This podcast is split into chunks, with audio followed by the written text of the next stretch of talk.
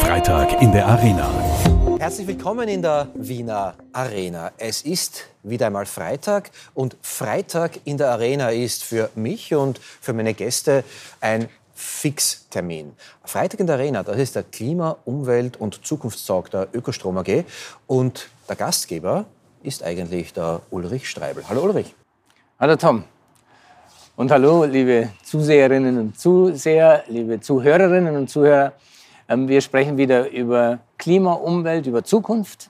Heute haben wir die Hanna Simons zu Gast. Ähm, sie ist stellvertretende Geschäftsführerin des WWF, einer der bedeutendsten Umweltschutzorganisationen, und ist dort die Programmleiterin für Natur und Umwelt. Mein Name ist Hanna Simons. Ich bin Programmleiterin für Natur- und Umweltschutz beim WWF Österreich. Und mir ist wichtig, dass wir die Klimakrise und die Naturschutzkrise gemeinsam denken und gemeinsam lösen. Hanna, auch von meiner Seite herzlich willkommen hier in der Arena. Wir sitzen hier, ein Hersteller von nachhaltigen, erneuerbaren Energien, äh, einer der Köpfe äh, einer der wichtigsten Umwelt- und Naturschutzorganisationen Österreichs. Und eigentlich würde man jetzt glauben, ihr seid euch in allen Bereichen total einig, weil es geht um den Erhalt von Klima, von Natur, von Lebensräumen. Ihr schützt Naturräume, Ulrich, ihr macht saubere Energie. Aber in Wirklichkeit gibt es ja doch relativ viele Konfliktpunkte, kann ich mir jetzt gut vorstellen. Weil ähm, dort, wo Zugvögel oder Vögel fliegen und ein Windrad sich dreht, kommt oft einmal der Vorwurf, da fliegt der Vogel rein, hinten kommt Geschnetzeltes raus. Und dort, wo Laufkraftwerke, wo Flüsse aufgestaut werden, können die Fischer ja auch nicht so leben, wie sie es gewohnt sind. Sind wir, die Ökostrom AG, die nachhaltigen erneuerbaren Energieerzeuger, aus deiner Sicht die Bösen? Nein, weil wir haben ein gemeinsames, ganz wichtiges Anliegen und das ist der Klimaschutz. Da sind wir uns auf jeden Fall einig, dass äh, der Klimaschutz das Ziel sein muss und das ist auch eine der wichtigsten Zielsetzungen des WWF. Allerdings ist es unsere Aufgabe als Umweltschutzorganisation, als Naturschutzorganisation, darauf zu achten, dass wir nicht mit der Bewältigung der einen großen Krise eine andere große Krise erzeugen, nämlich die Naturschutzkrise. Und in der sind wir eigentlich schon mittendrin. Ähm, wir haben es weltweit, aber auch in Österreich mit einem enormen Verlust an Biodiversität zu tun. Biodiversität ist die Vielfalt an Arten, ähm, auch die Vielfalt innerhalb von Arten, die genetische Vielfalt und auch die Vielfalt an Lebensräumen. Und diese Biodiversität sichert uns Menschen unseren, unseren, äh, unsere Lebensgrundlagen. Ähm, und ähm, das, ist, das sind zwei Seiten einer, einer Medaille sozusagen, also es ist eine Zwillingskrise, wenn man so will. Ähm, und wir sind es als unsere Rolle zu verhindern, dass eben mit dem Ausbau der erneuerbaren Energien, den wir zweifelsohne brauchen, um die Klimakrise zu bekämpfen, ähm, gleichzeitig mehr Natur zerstört wird und wir mit äh, noch mehr Biodiversitätsverlust zu kämpfen haben. Ähm, weil dann sind wir in der Situation, in der wir jetzt wiederum sind. Ähm, wir haben durch die Verbrennung fossiler Brennstoffe in den letzten Jahrzehnten die Klimakrise ausgelöst und müssen jetzt alles tun, um sie zu bekämpfen. Und ich möchte nicht, dass wir den gleichen Fehler machen und durch die Bekämpfung der Klimakrise die Biodiversität zerstören und in wenigen Jahren dann alles tun müssen, um die Biodiversität zu retten. Die Hanna hat es jetzt sehr höflich formuliert. Ähm, ich stelle die Frage an dich. Normalerweise bist du hier der Gutewicht und ab und zu haben wir da einen Bösewicht oder eine Bösewichtin sitzen. Ähm, wo viel Licht ist auch viel Schatten. Wir wollen Naturräume erhalten, Lebensräume erhalten und dann baust du, um es zu personifizieren, Wasserkraftwerke und Windkraftwerke hin und die Natur wird doch verändert zumindest. Hast du ein Problem damit? Ich bin mit der Hanna ganz schnell einig, dass wir diese beiden Krisen haben. Ich war eine ganze Zeit im Umweltbundesamt und mir ist sehr klar, dass wir diese Thematiken haben. Was wir brauchen, ist für die erneuerbaren Energien klar ausgewiesene Zonen und Flächen, in denen wir sie bauen und betreiben dürfen. Und wir brauchen Schutzflächen für die Arten, die wir eben schützen müssen. Da werden wir uns wahrscheinlich schnell einig sein. Die Thematik, wo wir uns möglicherweise nicht einig sein werden, ist, dass häufig mir scheint, dass Umweltschutz als Argument vorgeschoben wird, nämlich um Infrastruktur nicht zu bauen. Wir haben Räume, in denen gibt es keine Umweltschutzproblematiken. Ähm, wir prüfen das ja, wenn wir entweder Photovoltaikanlagen oder Windkraftanlagen aufstellen. Ähm, und doch werden Verfahren ins Unendliche gezögert. Und interessanterweise oft von Menschen, die am Freitag für Klimaschutz äh, diskutieren und dann am nächsten Donnerstag auf eine Umweltschutzdemo gehen und sagen, aber hier bitte keine neue Infrastruktur. Und Infrastruktur sind Windräder, Photovoltaikanlagen, ähm, Netzmasten, die wir ja auch brauchen zur Ableitung. Da wird aus meiner Sicht mit dem Argument des Umweltschutzes ein wenig äh, großzügig gearbeitet, um einfach zu verhindern. Und das, das ist das Thema. Standpunktelastizität nennt man das, glaube ich. Am Donnerstag ähm, bei Fridays for Future demonstrieren und am Freitag dann irgendwie sagen, aber das und das und das geht nicht. Ich glaube, was du ansprichst, sind die sogenannten NIMBYs, die Not in My Backyard, ähm, die im, im Großen, ähm, Übergeordneten für Klimaschutz, für Umweltschutz äh, sind, aber eben, wenn es ihren persönlichen Lebensbereich, ihre persönliche Umgebung betrifft, dann ein Problem damit haben. Ähm, das ist auch ein legitimes Anliegen, finde ich, von, von allen Menschen, von Bürgerinnen und Bürgern, dass sie in einer äh, lebenswerten, in einer schönen Umgebung leben wollen. Und genau deswegen braucht es auch ähm, gute Umweltschutzverfahren in der UVP. Äh, es gibt die strategische Umweltprüfung an runden Tisch. Es gibt eine Reihe von Verfahren, die sicherstellen sollen, dass schon in einer frühen Planungsphase alle Betroffenen eingebunden sind, dass die Umweltschutzinteressen berücksichtigt werden, dass die Interessen der Bürgerinnen und Bürger berücksichtigt werden. Und leider haben wir in der Vergangenheit die Erfahrung gemacht, dass versucht wurde, diese Projekte möglichst lange geheim zu halten oder an den Betroffenen vorbeizuschleusen, dass die Umweltverträglichkeitsprüfung überfrachtet wird mit Entscheidungen, die eigentlich auf politischer Ebene getroffen hätten werden sollen. Äh, und dann kommt es zu solchen Konflikten zwischen Anrainerinnen, Umweltschutzgruppen und den Projektwerbern. Ich glaube, da sind wir uns auch einig, dass es hier in den Verfahren ähm, deutliche Verbesserungen braucht, um solche Konflikte auszuräumen.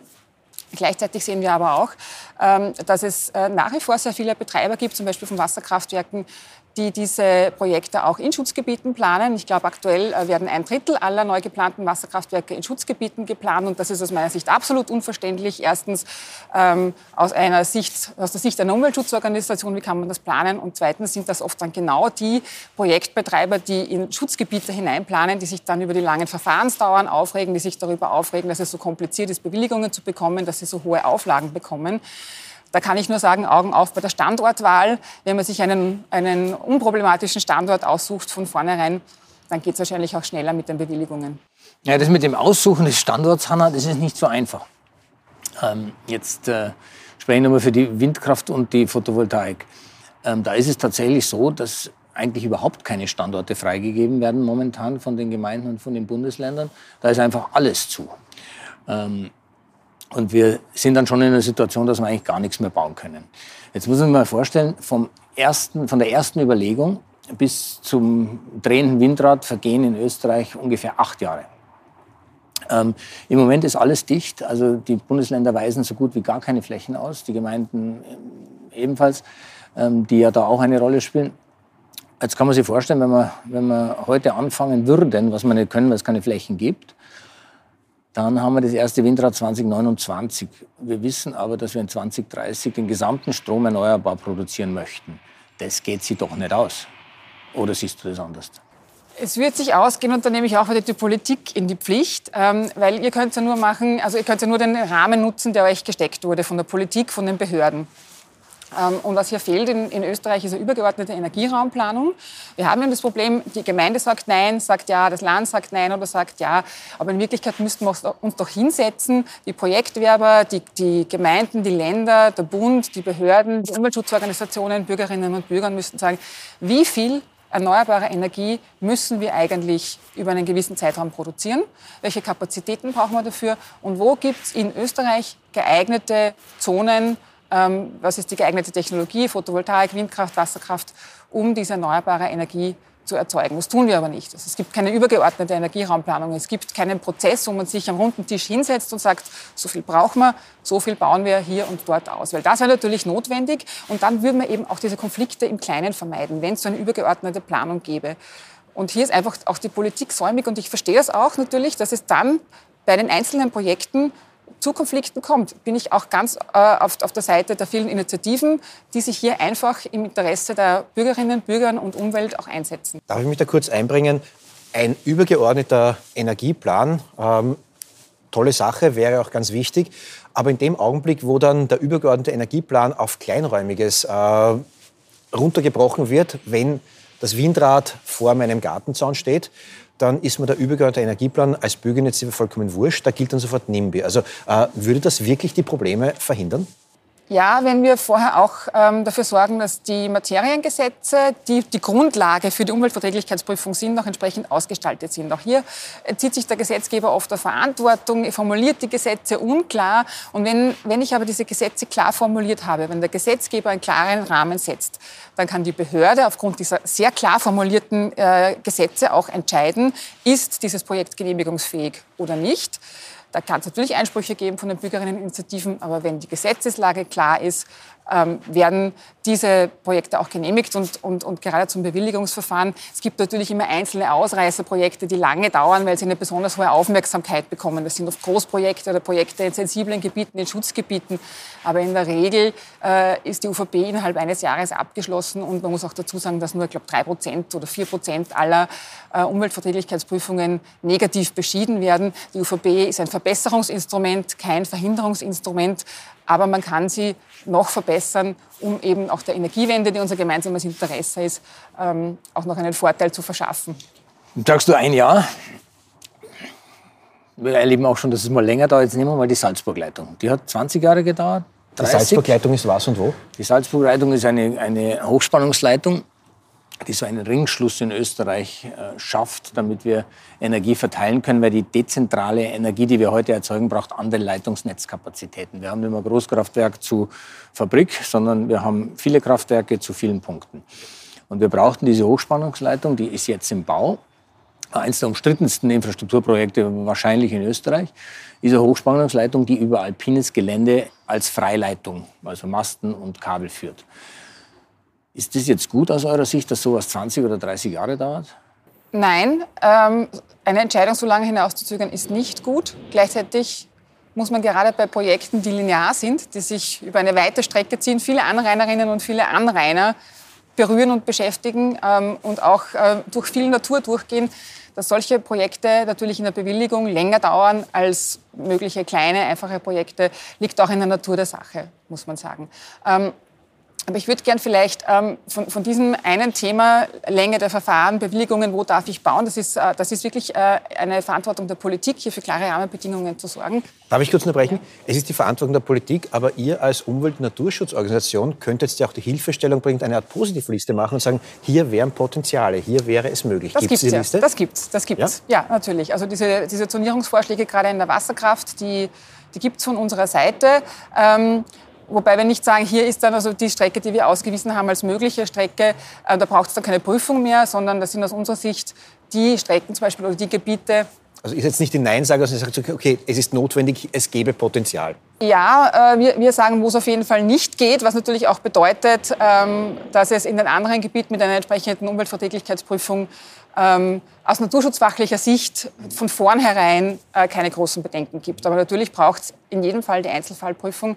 Ähm, und nicht nur die Einzelfallprüfung, weil wenn ich mir den Zustand der Arten und der Lebensräume in Österreich anschaue, ist gerade die Einzelfallprüfung das Problem. Es wird oft äh, bei Wasserkraftwerken zum Beispiel das einzelne Projekt überprüft, dann auch bewilligt, äh, aber nicht die Summenwirkung, wenn an einem Fluss mehrere Wasserkraftwerke gebaut werden, überprüft. Und in der Summenwirkung kann es, obwohl ein einzelnes Projekt unproblematisch ist oder wenig problematisch ist, dann doch zu massiven Auswirkungen auf die, auf die Biodiversität kommen.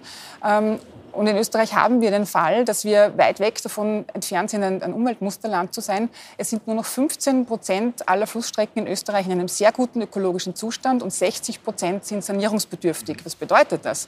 Dass wir verpflichtend sind, nach EU-Recht bis 2027 diese 60 Prozent in einen guten Zustand zu versetzen. Die sind jetzt in keinem guten Zustand. Und das tun wir, anstatt uns zu bemühen, diese 60 Prozent in einen guten Zustand zu versetzen, werden weitere Bauwerke, Wasserkraftwerke bewilligt.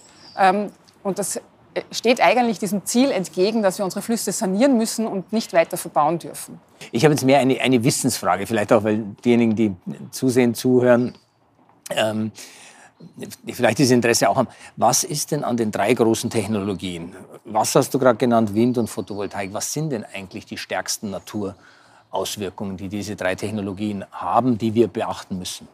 Also bei der äh, Wasserkraft, äh, jedes Wasserkraftwerk ist einmal ein Eingriff in die Gewässerökologie. Es wird der, der Flusslauf, es wird auch der, der, der Durchfluss verändert. Also ich habe hier zum Beispiel die Turbinen, die eine Gefahr sind für die Fische. Ich habe durch Sunkschwall, das ist diese künstliche Veränderung des Wasserstandes, ähm, werden jedes Jahr in den Flüssen Millionen von kleinen Fischen getötet. Äh, also die Durchlässigkeit äh, wird verändert, es wird auch der Lauf des Flusses verändert, die Restwassermengen werden verändert. Das ist das große Problem in erster Linie bei der Wasserkraft. Bei der Windkraft äh, sind es die Vögel. Hier gibt es aber schon gute Beispiele, wie zum Beispiel im Burgenland, wo gemeinsam mit BirdLife, mit, mit der Vogelschutzorganisation, eine Zonierung gemacht wurde, die, die den, den Schaden ähm, für die Vögel möglichst gering hält und das hat auch gut funktioniert. Und bei der Photovoltaik ist es der Flächenverbrauch, mit dem wir in Österreich massiv zu kämpfen haben. Österreich ist Spitzenreiter im Flächenverbrauch, in der Bodenversiegelung, Bodenverbrauch pro Kopf. Und wir beobachten hier leider, dass ähm, es auch in der PV, ähm, wo das Ausbaupotenzial aus unserer Sicht noch am größten ist bei den Erneuerbaren, sehr stark in die freie Fläche gegangen wird, obwohl es genug verbaute Flächen oder sogenannte vorbelastete Flächen in Österreich gibt. Oft ist es natürlich teuer, dann dort diese Paneele aufzustellen, teurer als auf der Freifläche. Deswegen wird häufig wieder die Freifläche bevorzugt. Ähm, oft am Rand von Schutzgebieten, oft in ökologisch sensiblen Gebieten. Ähm, aber hier ist auf jeden Fall das größte Potenzial. Und im Wesentlichen gilt für alle drei Technologien Hände weg von Schutzgebieten, Hände weg von naturschutzfachlich wertvollen Flächen, ähm, Hände weg von sensiblen Gebieten und vor allem auch ganz wichtig von sogenannten Wildtierkorridoren, also von ähm, Gebieten, die die Wildtiere brauchen, um ihre Populationen zu vernetzen. Das sind mal die wichtigsten Ausschlusskriterien. Am Donnerstag unterschreibe ich alles, was du jetzt gesagt hast.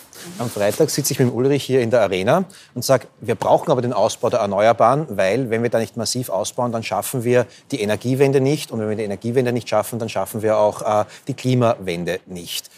So, bei wem soll ich jetzt zuerst unterschreiben oder nicht unterschreiben? Wer von euch beiden hat jetzt recht? Wir müssen definitiv ausbauen, sonst schaffen wir die Energiewende nicht. Ähm, unter Berücksichtigung, Berücksichtigung dieser Ausschlusskriterien, die ich gerade genannt habe, da gibt es auch noch ein enormes Potenzial, eben vor allem bei der PV in Österreich. Ich meine, wenn man sich nur umsieht, wie viele Dächer wir hier haben, das ist alles äh, potenzielle PV-Fläche. Schattenparkplätze bei der Shopping City zum Beispiel. Ne? Ist ein gutes Beispiel. Ist eine vorbelastete Fläche, ist bereits versiegelt, ähm, könnte ich nutzen, um dort Strom, nachhaltigen Strom, sauberen Strom zu erzeugen. Ähm, was nicht gelingen wird, ist, dass wir unseren Energiebedarf aus Erneuerbaren decken, wenn wir es nicht schaffen, unseren Verbrauch massiv zu drücken. Das ist der Kernpunkt in dieser Debatte. Ähm, wir diskutieren sehr oft darüber, die eine, den einen Energieträger, die eine Technologie, auch im Verkehr, durch eine andere, umweltfreundlichere zu ersetzen. Allerdings, wenn man sich den Energieverbrauch anschaut, wie der in den letzten Jahrzehnten gestiegen ist, wenn das so weitergeht, auch wenn wir sämtliche erneuerbaren Potenziale in Österreich ausbauen, auch wenn wir dabei völlig auf den Naturschutz vergessen, werden wir in ein paar Jahren, Jahrzehnten das gleiche Problem haben wie jetzt, nämlich dass wir unseren Energiehunger nicht erneuerbar stillen können. Ganz egal, ähm, wie viel wir tun, wie schnell wir sind, es wird sich nicht ausgehen. Seid ihr euch da einig? Siehst du es genauso? Also ich bin mir mit der Hanna einig, wir müssen im Energieverbrauch um 50 Prozent runter. Das sagt jedes vernünftige Szenario, hier vom Umweltbundesamt, kann man bei internationalen Organisationen schauen, minus 50 Prozent. Das heißt Energieeffizienz, ähm, andere Technologien. Also die großen Hebel sind Technologie, immer bessere Technologie, die wir zum Teil haben, die zum Teil entwickelt wird. Da müssen wir 50 Prozent runter. Aber selbst wenn wir die 50 Prozent runtergehen, dann geht es sich nach heutigen Maßstäben nicht aus. Jetzt bin ich ja immer sehr optimistisch und wir kriegen ja auch Feedback auf diese Podcasts und da heißt es immer, ich bin zu optimistisch. Jetzt bin ich heute mal nicht so optimistisch. Ähm, es gibt tatsächlich eine Chance, dass wir das Ziel 2030 100 Prozent erneuerbar nicht erreichen werden. Das heißt, auch Klimaneutralität 2040, so wie sich die Bundesregierung vorgenommen hat, wäre dann nicht erreichbar. Dann rutschen wir auf 2050, auf 2060. Wenn wir dahin rutschen, dann schaffen wir die 2 Grad von Paris nie im Leben. Ähm, und die 1,5 Grad, die können wir uns gleich in die Haare schmieren. Das geht dann nicht. Ähm, ich bleibe aber trotzdem optimistisch, weil ähm, es muss gehen. Es gibt gar keine Alternative. Das, was passiert, und die Hanna hat es äh, beschrieben, wenn wir die Klimakrise nicht bewältigen, dann wird die Artenvielfalt dramatisch hinuntergehen. Also dramatisch. Ähm, wie, wie viele Arten verlieren wir jedes Jahr? Das ist ja un, unfassbar. Das heißt, diese Klimakrise müssen wir bewältigen weil sonst haben wir sowieso im Umweltschutz ein Problem. Deswegen ist mein Fokus immer so stark auf die, auf die Klimakrise und wirklich Technologien einführen, die CO2-neutral sind. Das fängt mit der Energieversorgung an, weil das ist das Allergrößte. Die Energieversorgung ist nach wie vor der Sektor, der am meisten CO2 emittiert weltweit. Dann kommt der Verkehr, katastrophal, vor allem in Österreich katastrophal, ständig steigend und nicht sinkend. Braucht man Technologiewechsel, ganz klar. Ähm, und in der Industrie, da ist interessanterweise am meisten passiert. Also die, die immer so als die Bösen hingestellt werden, die haben ehrlich gesagt am meisten getan. Ähm, aber wir müssen schnell ganz viel tun. Sonst geht sich das nicht aus. Hanna, hilf mir jetzt bitte. Die Rollenverteilung zwischen Ulrich und mir ist in der Regel die, er ist der unverbesserliche Optimist und ich bin der Apologet Apokalypse und sage, das geht sich alles nicht aus. Jetzt verliert er seinen Optimismus. Schaffen wir das? Gibt es eine Chance, das zu schaffen? Die gibt es, aber wir haben wirklich extrem viel Zeit verloren. Also es ist knapp, es wird sehr knapp.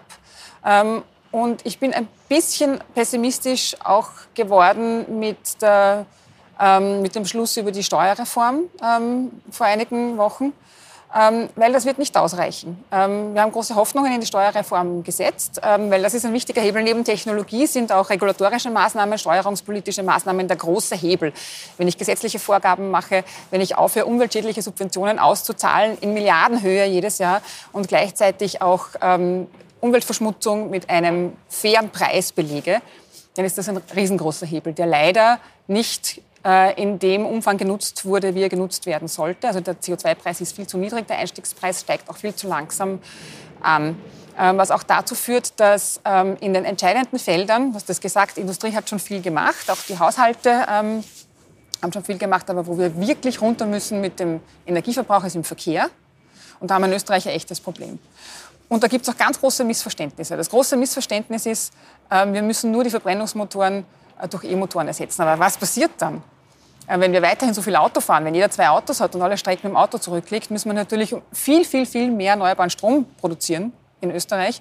Und das wieder mutmaßlich auf Kosten des Naturschutzes. Wir müssen einfach weniger Auto fahren. Äh, das, also ich, das eine ist, der eine Hebel ist Technologie, der andere ist ein Systemwandel, ein, ein, ein, Wandel in unseren täglichen Gewohnheiten. Ich habe jetzt eine ganz grundsätzliche Frage, äh, auch noch an dich. Äh, wenn man in einer Umwelt-, einer Naturschutzorganisation arbeitet, kann man das nicht machen, wenn man nicht grundsätzlich Optimistin oder Optimist ist, nehme ich an. Du musst daran glauben, dass wir die Wende noch schaffen.